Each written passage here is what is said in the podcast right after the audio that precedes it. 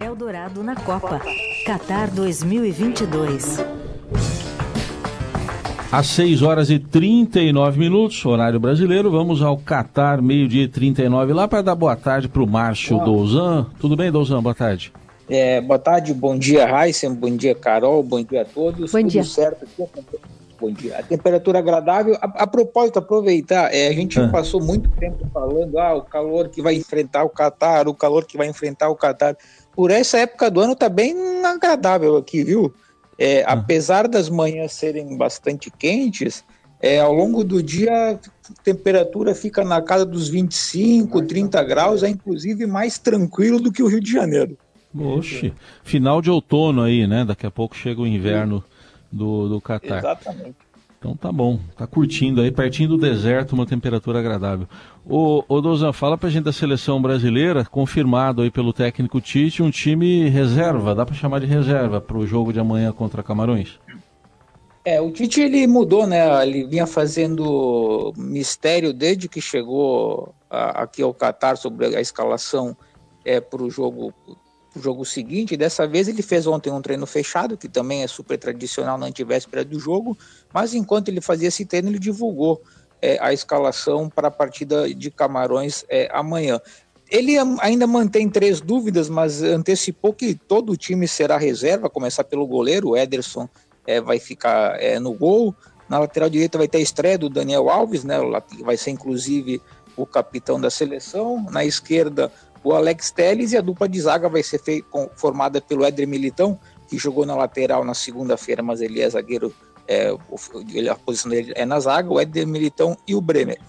No meio-campo, o primeiro volante vai ser o Fabinho, e o segundo aí surge uma das dúvidas do Tite. Ou vai ter o Fred, que já jogou na segunda, ou o Bruno Guimarães, que também entrou em campo contra a Suíça, é, mas no decorrer do jogo.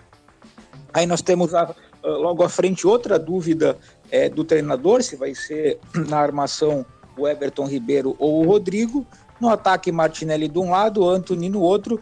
E no comando de ataque a terceira dúvida do técnico, ou Pedro ou Gabriel Jesus. O Gabriel Jesus tem um pouco de chance maior é, de começar contra Camarões. Mas o resumo é isso: a seleção totalmente reserva é, para essa partida, a terceira partida da fase né, é, contra Camarões.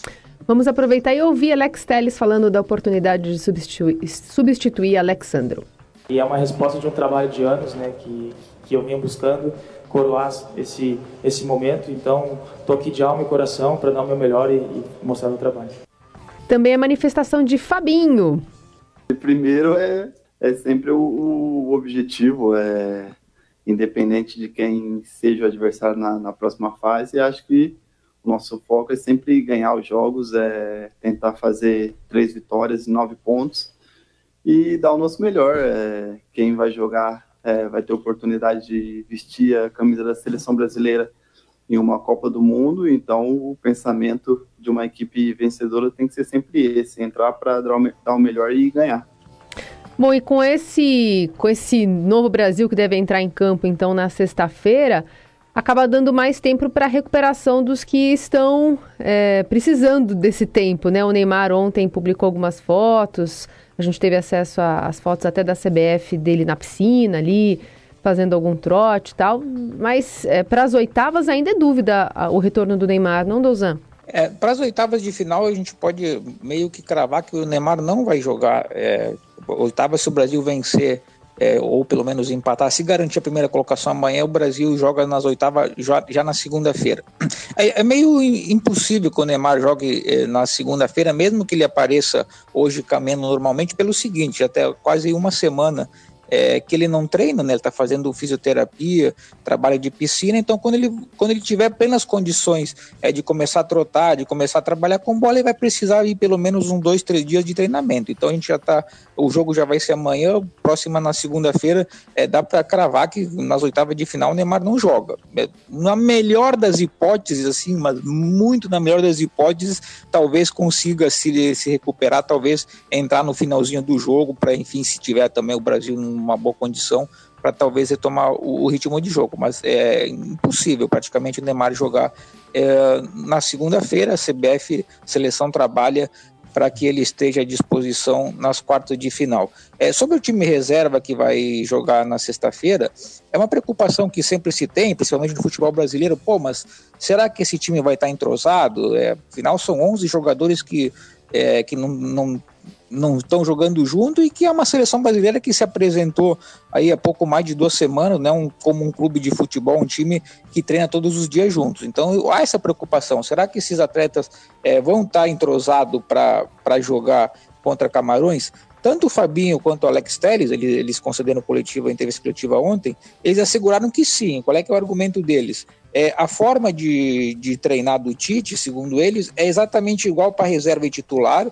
É, tem um, um, esquema de jogo, são sempre é, com a mesma formação de, de jogadores, de laterais, de, de meio-campistas, é, dois, três, quatro, enfim. Há um padrão de jogo bem definido e o Tite treina sempre com esse padrão. E eles argumentam também que foi assim desde o início é, do ciclo que levou o Qatar lá há quatro anos. Então, é, todas as convocações preliminatórias ou para amistosos, há esses, esses treinamentos que são sempre é, baseados da mesma maneira. Então, segundo o Alex Telles e, e o Fabinho, eles concederam entrevistas separadas um do outro. Primeiro foi o Alex e depois o Fabinho, eles asseguraram. Ah, é, parecia que era ensaiado, mas a resposta foi a mesma, assim como o César Sampaio, né, o auxiliar do Tite, havia falado é, na véspera, o Tite treina sempre da mesma maneira, justamente para o caso de se faltar um jogador por lesão ou por suspensão ou por outra maneira, ou ele conseguir entrar e desempenhar a mesma função. Claro que não com a mesma qualidade técnica do que o titular, mas sabendo exatamente o que tem que fazer. Então se assegura é que, que o Brasil vai estar entrosado para esse jogo de sexta-feira.